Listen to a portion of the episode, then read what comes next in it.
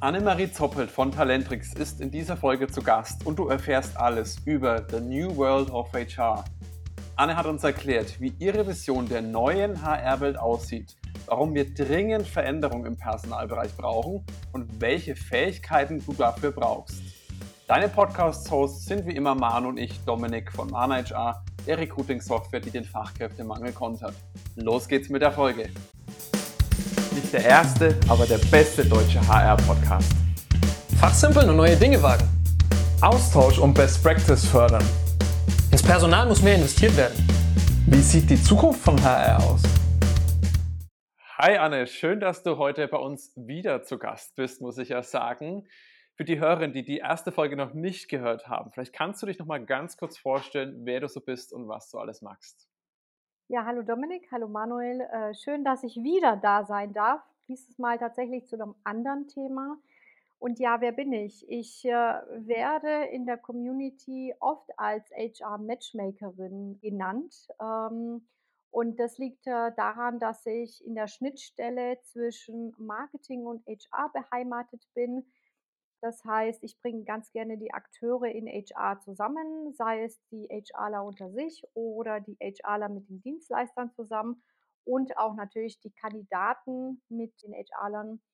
Und ja, das Ganze ganz gerne vorzugsweise in Events. Ihr seid ja auch ab und zu mal bei mir Gast.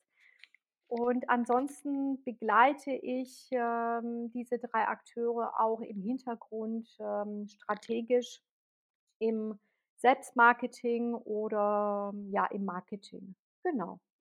Anne, jetzt hast du gerade noch mal ein Ding äh, genannt, ein Stichwort Events. Da würde ich, mhm. bevor wir unserem Hauptthema, The New World of HR, heute mal reinspringen, würde ich gerne noch mal drauf eingehen. Du magst ja da sehr, sehr viele Events. Mich würde es jetzt mal mhm. interessieren. Mhm. Jetzt haben wir ja leider so eine bisschen unschöne Zeit hinter uns und sind vielleicht auch ein bisschen drin. Wie ist es denn generell bei dir? Sind für dich oder vermisst du denn diese Vor-Ort-Events, das wirkliche sich ins Gesicht sehen sehr? Mhm. Ja, das tue ich definitiv, äh, weil ich merke, dass es einen sehr großen Unterschied macht. Klar, man hat äh, eine gewisse Beziehung, die man zueinander pflegt, auch äh, online, man sieht sich auch. Aber ich würde mal sagen, diese gewisse Chemie, die sich natürlich face-to-face -face aufbaut, das fehlt mir schon. Und äh, ja, im Sommer habe ich mich äh, tatsächlich schon ertappt, also diesen Sommer, dass ich ja gewagt habe, davon zu träumen, vielleicht 2022 wieder richtig äh, größere Events zu machen, die dann mehr als 20 Teilnehmer äh, beherbergen, wo man sich auch wieder richtig sieht. Ja? Und das war für mich ein äh, ganz äh, toller Hoffnungsschimmer. Ja. ich glaube, da geht es uns allen so. Und ich, ich freue mich auch, wenn es 2022 mal wieder ein bisschen Events gibt. Ich meine, wir sind als Unternehmen auch remote aufgebaut. Das heißt, die meisten meiner Kollegen sehe ich auch den Hauptteil in, in Videokonferenzen. Aber mhm. ich finde es schon auch immer schön, wenn man die Kollegen dann auch in Persona sieht. Das ist einfach was anderes. Und ich glaube, da sind wir alle äh, vor, vor Dinge und freuen uns dann schon, was auf jeden Fall 2022 dann bringen wird. Äh, das bin ich auch. Und auch wenn ich immer noch ein bisschen skeptisch bin, ob und wann es stattfinden kann, ich glaube dennoch, dass wir uns an eine gewisse Zeit, wie sie jetzt ist, einfach gewöhnen sollten und auch müssen. Ja, wir werden damit irgendwie umgehen können und äh, wir werden das nicht von heute auf morgen dann plötzlich abstellen können, wie wir das Licht ausmachen, also ausknipsen. Aber ich bin dennoch optimistisch, dass es gute Konzepte in Zukunft geben wird, wie man das verbinden kann. Ob es jetzt hybrid ist oder komplett äh, offline, aber dann halt mit gewissen Maßnahmen dahinter. Definitiv. Es ist ein, wird eine neue Arbeitswelt, was vielleicht auch eine ganz gute Überleitung zu unserem heutigen ja. Thema ist. The New World of HR. Mhm. The New World klingt jetzt erstmal nach Veränderung. Es kann ja positiv oder negativ sein. Meine erste Frage an dich, Anne, wäre jetzt mal, warum brauchen wir denn überhaupt Veränderungen in Human Resources? Ich glaube, für mich liegt das klar auf der Hand. Also wir haben Veränderung prägt uns schon seit Jahren. Wir sind grundsätzlich da draußen äh, einer gewissen Transformation unterworfen.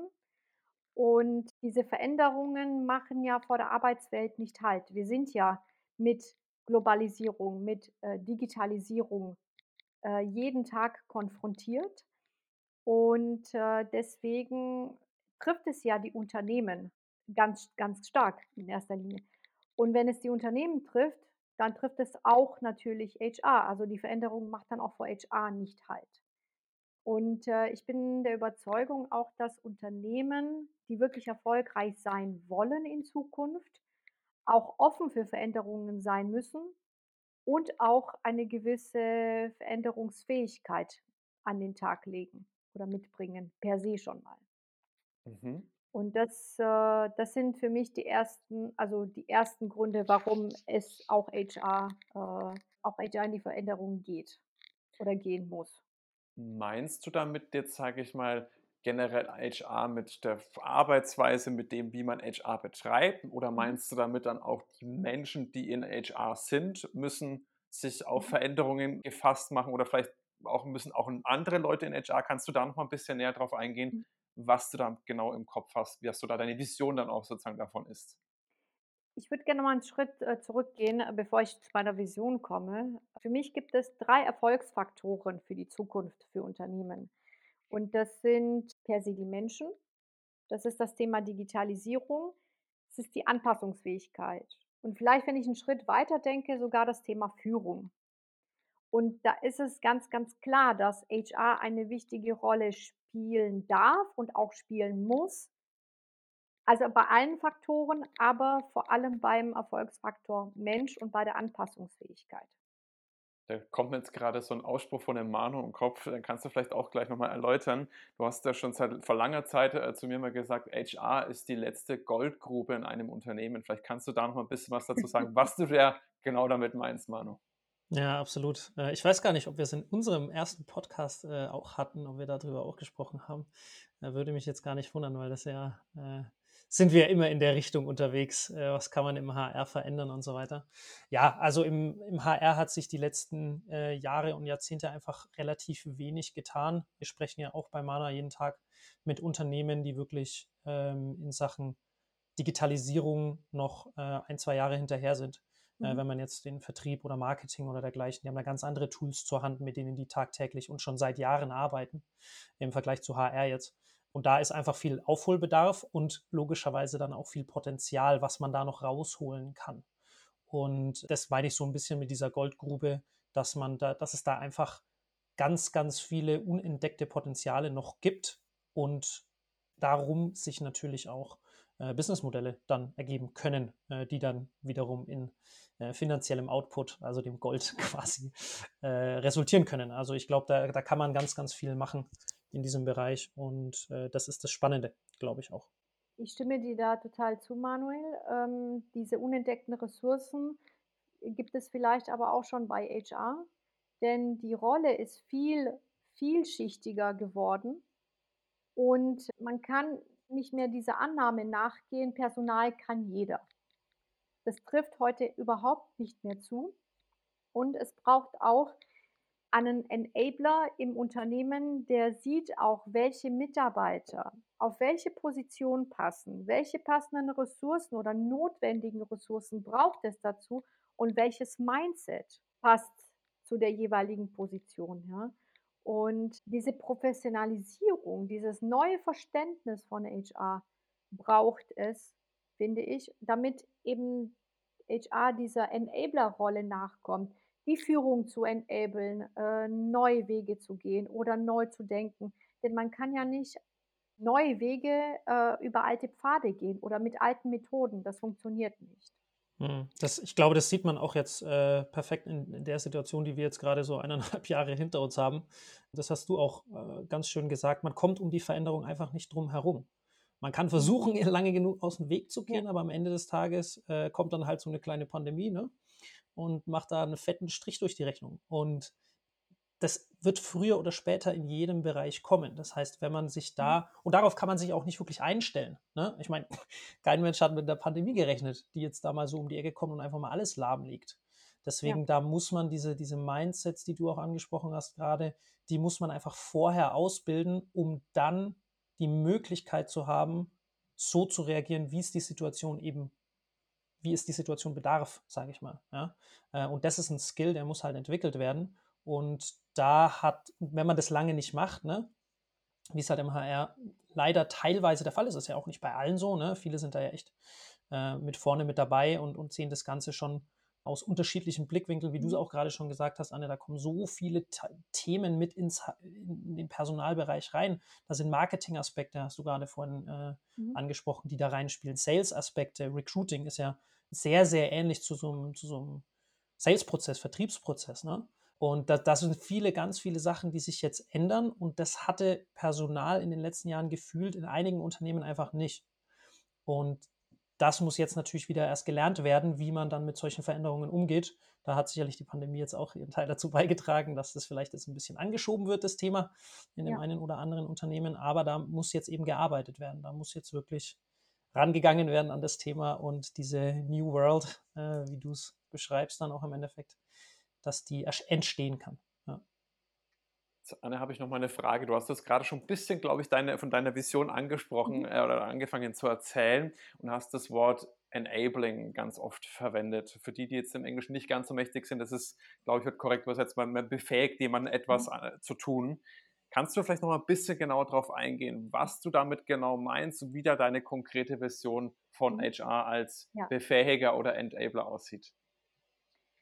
ich glaube, Enabling oder Befähigung der Mitarbeiter oder der, der Führungskräfte ist äh, ein Aspekt. Äh, für mich, ähm, Manuel, du hast äh, HR als Gold, die letzte Goldgrube genannt. Ich nenne sie, für mich ist es ein Oktopus, eine Krake, die ihre Arme in alle Abteilungen drin hat, aber auch extern vernetzt ist. Das heißt, die HR der Zukunft ist für mich 360 Grad vernetzt und verbunden. Ja. Die Rolle ist, wie gesagt, vielfältig, was ich schon äh, beschrieben habe. Und ähm, für mich ist HR wie eine strategische Multischnittstelle, die alle und jeden miteinander verbindet. Oder auch alles, auch Themen, ähm, Prozesse, ähm, all das, was, äh, was in HR dann in HR liegt, in der Verantwortung. Und vor allem in Bezug auf diese Veränderung da draußen ist äh, die HR resilient und eher aktiv statt reaktiv. Also wenn sie das Business nicht kennt, lernt sie das Business kennen. Sie schaut sich da draußen den Markt an und kann darauf aufbauend, daraus ableitend einfach absehbare Entwicklungen und Veränderungen frühzeitig antizipieren und damit auch Trendänderungen äh, oder auf Trendänderungen ähm, reagieren. Mhm. Denn letztendlich ist es doch so, HR, wenn es Trendradar ist, dann erkennt sie die Themen, die vielleicht in naher Zukunft oder ganz bald bei den Führungskräften auf dem Tisch landen, weil früher oder später liegen sie bei HR auf dem Tisch. Definitiv. Jetzt habe ich da, da habe ich jetzt bloß, hast du mir gerade so wirklich ein Bild in den Kopf gezeichnet. Wenn ich jetzt aber so an unsere Erfahrungen auch denke, muss ich sagen, sehe ich das nur tatsächlich nur teilweise so. Also ich stimme dir in der Aussage vollkommen zu, glaube aber, wenn du sagst, dass HR immer gerne auf Neuigkeiten, eigentlich auf Veränderungen reagiert, oft habe ich das Gefühl, dass man sich dagegen auch ein Stück weit wehrt. Das mhm. heißt, da spielt für mich das Mindset der Personen wirklich eine ganz ausschlaggebende Rolle, weil nicht alle HRler haben Bock auf Veränderungen gehen auch neue Wege, sondern oft, Beispiel fällt mir da das Multiposting ein, das funktioniert eh, eh schon seit Jahren nicht, aber mhm. wir stecken trotzdem weiter zigtausend Euro in Stepstone. Einfach nur als ja. Beispiel. Mhm. Und deswegen glaube ich, ist für eine neue HR-Welt das Mindset da wirklich auch eine ganz, ganz wichtige Komponente. Kannst du da noch was sagen? Was brauche ich denn als HRlerin für einen, ein Mindset, um eben diese neue Welt äh, ja, damit loslegen zu können? Ja, HR braucht für mich aus meiner Sicht ein einheitliches überhaupt Verständnis von ihrer Rolle, der Vielfalt ihrer Rolle. Ja? Ähm, ich bin Enabler, ich bin halbe Vertrieblerin, ich bin ähm, was alles, ich bin eine halbe Marketeerin, ich bin eine Change-Treiberin, ich bin so vieles neben meinem, ich sag mal, in meinem Tagesgeschäft. Und es braucht von allen Mitarbeitern äh, in der HR-Abteilung meiner Meinung nach ein gemeinschaftliches Selbstverständnis. Und das Profil sollte auch geschärft werden, beziehungsweise auch mit der Geschäftsleitung abgestimmt werden. Also die Geschäftsleitung wiederum darf dann prüfen, was habe ich denn jetzt für ein Verständnis von HR? sind es für mich die Verwalter, wo ich dann sage, äh, liebe HR, ich habe jetzt beschlossen, äh, wir entlassen äh, 200 Mitarbeiter. Bitte mach mal, ja. Oder habe ich das Verständnis, dass ich das die HR reinhole oder HR reinhole in, in, in, in den Entscheidungsprozess und dann miteinander schaue, wie können wir diesen Prozess durchgehen, ja, und wie reagieren wir auf gewisse Veränderungen am Markt. Aber da muss HR auch ganz klar aktiv sein und schon gewisse Sachen vorher in den, im Griff haben und in Angriff nehmen, um auch der äh, Geschäftsführung zu zeigen, wir sind aktiv und wir sind da und wir möchten auch strategischer Partner sein. Richtig, da stimme ich auch wiederum vollkommen zu. Ich glaube genau das, sich als strategischer Partner zu positionieren und bei der Geschäftsführung damit durchzukommen, in Anführungsstrichen, oder auf offene Ohren zu stoßen, ist, ja. glaube ich, auch so eine Herausforderung für viele Leute, die im HR-Bereich arbeiten. Hast du da vielleicht nochmal Tipps, irgendwas, was dir einfällt, wie man das wirklich gut kommunizieren kann? Weil mit meinem Bauchgefühl, ich glaube, das sind natürlich solche Satzanfänge, mit denen man oft bei der Geschäftsführung dann direkt auf eine geschlossene Tür rennt äh, weil ich glaube und ich denke, mhm. ist für die dann oft gar nicht so das Relevante. Äh, die ticken ja dann ein Stück anders. Kannst du da vielleicht noch mal ein bisschen drauf eingehen, wie man sich denn da als strategischer Partner wirklich positionieren kann bei der Geschäftsleitung? Also ich glaube, der erste Schritt ist dieses Selbstverständnis, wirklich eine klare Positionierung intern zu haben und dass sie auch einheitlich ist und diese auch mit der Geschäftsleitung abstimmen, um eben auf Augenhöhe kommunizieren zu können. Und äh, dann natürlich aus Marketing-Sicht wäre es, glaube ich, ganz gut, wenn HR mal die ganze Experience mal aufzeichnet auf, ähm, und, oder eine Experience überhaupt zeichnet und sagt, okay, wir betrachten unsere internen, ich nenne sie jetzt mal Zielgruppen bzw. Kunden dann und schauen, welche Bedürfnisse haben die, welche Erwartungen haben die an der HR, damit ich dann zielgruppengerecht auch kommunizieren kann. Das, äh, die Herausforderung bei HR ist, sie wird immer als größte Kostenstelle betrachtet. Die Dienstleistungen sind oft wenig greifbar und sie haben nicht immer die beste Reputation im Unternehmen. Aber die Arbeit per se mit den Menschen ist ja sehr emotional, ja. Das heißt, ihre Qualität wird auch sehr subjektiv bewertet, ja. Und das bedeutet für mich oder es resultiert dann daraus, dass HR auch für positive Eindrücke sorgen muss. Denn wenn ich einmal eine schlechte Erfahrung mit HR gemacht habe, dann ist die HR für mich unten durch. Und dann ist es ganz schwer, da wieder sich rauszuhieven. Ja, ich, ich finde dieses, dieses Selbstbild und diese Definition von was bin ich und was mache ich hier eigentlich, ich glaube, das ist ganz, ganz wichtig als erster Schritt, dass man eigentlich selber weiß, äh, was will man denn eigentlich auch tun in dem Unternehmen. Ich glaube, das ist natürlich auch sehr, sehr schwer, weil dazu muss man innehalten können, die Möglichkeit ja. haben, mhm. auch mal zu reflektieren und so weiter. Und äh, wir sehen es ja auch bei unseren Kunden beziehungsweise mit Leuten, mit denen wir sprechen, dass das halt sehr, sehr schwer ist, diese Zeit sich zu nehmen, weil es einfach überflutet ist von so vielen Sachen. Ja. ja. Äh, aber finde ich, find ich einen super ersten Schritt im Endeffekt, dass man sagt, okay, wir müssen uns diese Zeit nehmen äh, wir müssen irgendwie ja. einmal pro Woche uns eine halbe Stunde nehmen und versuchen, diese Schärfung für uns hinzubekommen, um dann zu überlegen, okay, wie kriegen wir das jetzt auch nach draußen? Draußen im Sinne von Geschäftsleitungen und Abteilungsleiter und Mitarbeiter, äh, mit denen wir täglich zusammenarbeiten. Diesen Netzwerk hast du ja angesprochen. Wie kriegen wir das raus an unser Netzwerk, dass wir tatsächlich auch so wahrgenommen werden? Und darauf kann man dann, glaube ich, ganz gut aufbauen und dann versuchen, äh, diese, diesen Change äh, voranzutreiben wenn man dann mal das Standing hat, diese, diese Wahrnehmung, auch die, das Verständnis bei allen um einen herum quasi angekommen ist, wenn man das gut transportiert hat, dass da eben was passieren muss oder dass da was passieren wird. Und wie man das gemeinsam dann hinkriegt. Ja. Ich glaube, das ist ein guter erster Ansatzpunkt, ja. Finde ich super. Ja, also genau, die Analyse ist sehr, sehr wichtig, äh, daraus die, ab, äh, die abgeleiteten Erkenntnisse und eine Identität zu schaffen. Mhm. Durch eben ne, dieses Verständnis, durch ein gewisses Werteversprechen gegenüber den verschiedenen Zielkunden. Und der dritte Schritt, der sehr, sehr wichtig ist, ist, dass HR dann auch eine, sich eine neue Agenda gibt, ja, und danach auch wirklich handelt. Denn dann wird die Marke HR, die sich aufbaut, auch richtig erlebbar und erlebbar gemacht. Passend dazu kann sie natürlich mit äh, entsprechender Kommunikation flankiert werden. Ja?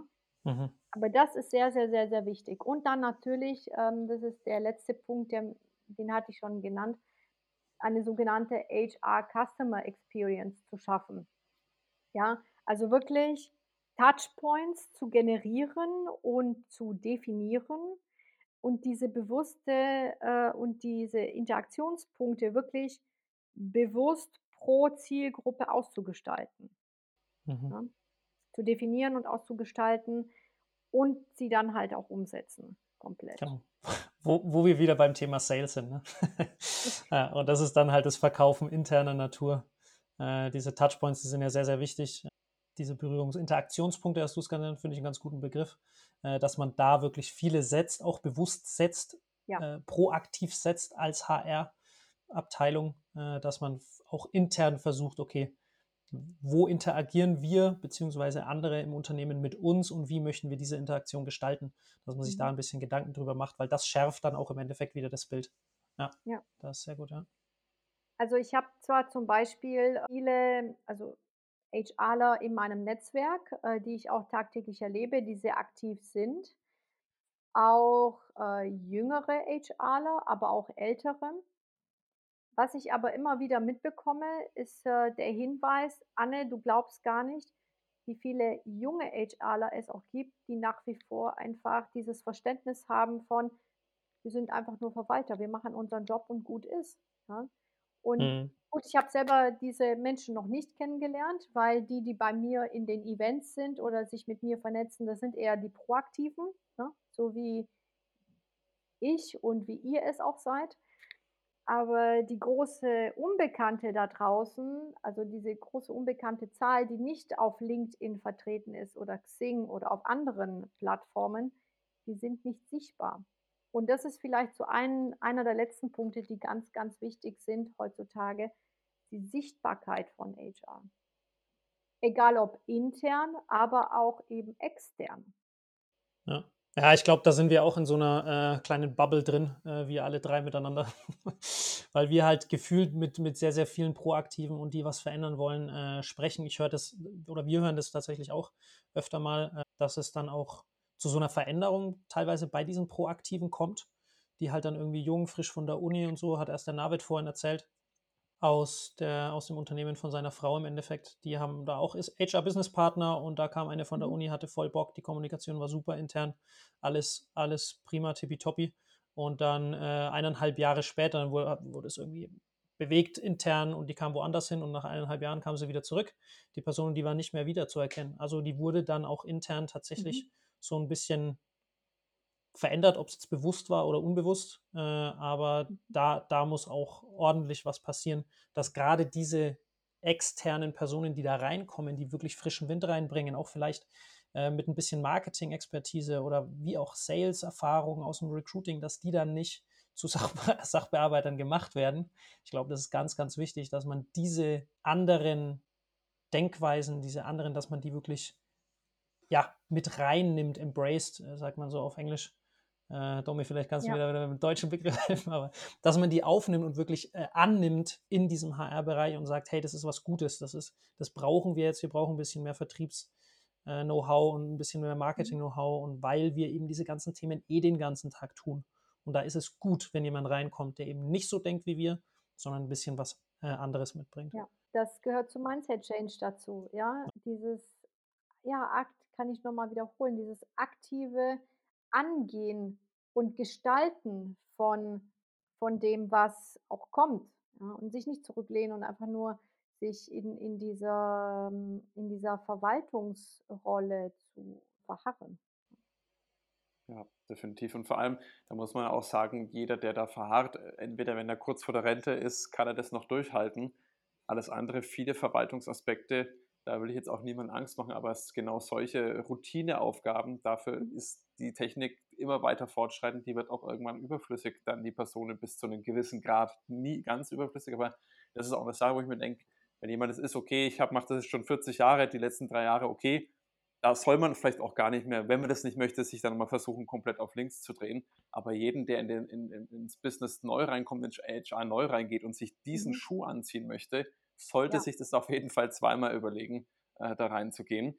Anne, jetzt würde ich gerne nochmal zum Abschluss darauf eingehen. Du hast diese Vision ja nicht ganz alleine, sondern du hast ja da mhm. zwei mhm. wunderbare Mitstreiter, die da die gleiche Vision mit dir teilen. Magst du vielleicht noch mal ein bisschen was zu euch bzw. zu eurer gemeinsamen Vision und dem Projekt erzählen?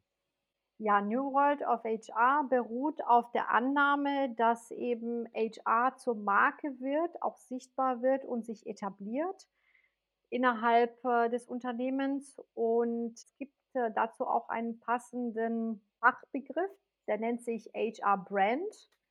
Und der Weg dahin ist das, das Branding dann auch, also HR Branding. Und diese, diesen Begriff hat äh, Bernhard Schelens geprägt. Er hat auch ähm, als einziger Autor, zumindest in die Richtung genau, ein, ein Buch geschrieben, nennt sich auch HR Brand, das war 2011. Und ich bin da zufällig draufgestoßen und äh, ich habe einmal meinen Mut zusammengenommen und gesagt, diesen Mann möchte ich gerne kennenlernen. und ähm, so ist es dann gekommen, dass wir uns im Winter kennengelernt haben und wir ganz klar erkannt haben, dass wir äh, als Synergie oder diese Synergie nutzen wollen und uns auch äh, zusammentun können, um einfach mehr zu erreichen. Und er kommt selber aus dem Kommunikationsbereich. Er ist Kommunikationsberater und Employer Branding Berater schon seit vielen, vielen Jahren und hat auch andere Bücher zum Thema Employer Branding zum Beispiel geschrieben. Ja, und die, die dritte mit im Bunde ist Katja Schwebel. Und Katja Schwebel ist ähm, ehemalige Personalleiterin, hat also diese Sicht von HR selber, die sie mitbringt, und darüber hinaus teilt sie auch unser Mindset von, wie sich HR in Zukunft verändern kann oder eben muss.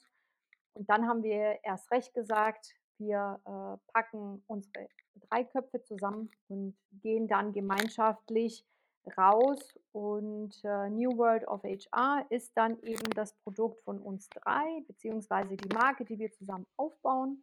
Äh, so kann der Kunde oder können die Kunden, die wir ab jetzt schon betreuen, von dieser Dreifach-Erfahrung und von diesem Know-how einfach profitieren.